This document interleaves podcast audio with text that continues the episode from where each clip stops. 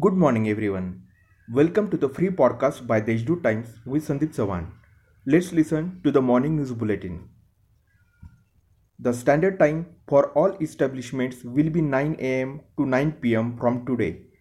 There will be no time limit for the establishments providing essentials.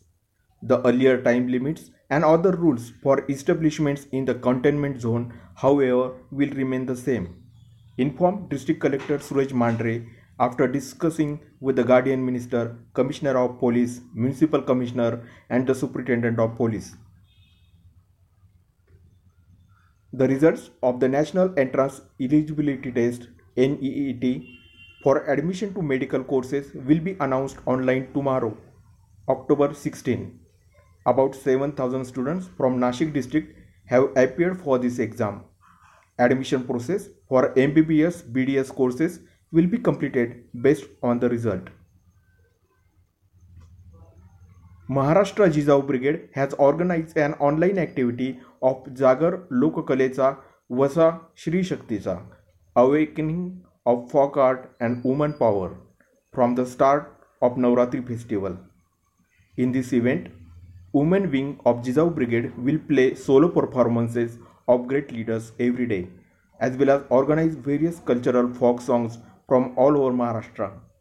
A series of lectures has been organized on the topics of eradication of superstition and the philosophy of woman power. In order to bring the families of the suicidal farmers into the mainstream of the society and to give them the benefit of various government schemes, a program called Ubhari has been implemented in Nashik, Dhule, Jalgaon, Ahmednagar and Nandurbar districts of North Maharashtra. Between January and September this year, 250 farmers have committed suicide in Nashik, Dhule, Jalgaon, Nandurbar and Nagar districts of North Maharashtra. In this, 78 farmer suicide cases are eligible for government assistance, while 98 farmer suicide cases have been disqualified. In a meeting with all the chief officers, District Collector Suraj Mandhare has emphasized on the need for meticulous planning and micromanagement through the campaign My Family, My Responsibility in order to prevent coronavirus infection. On the backdrop of rising prices of onion and alleged hoarding of the staple food, the central team of the Income Tax Department has raided offices, houses, and godowns of nine onion exporting farmers at Lasalgaon.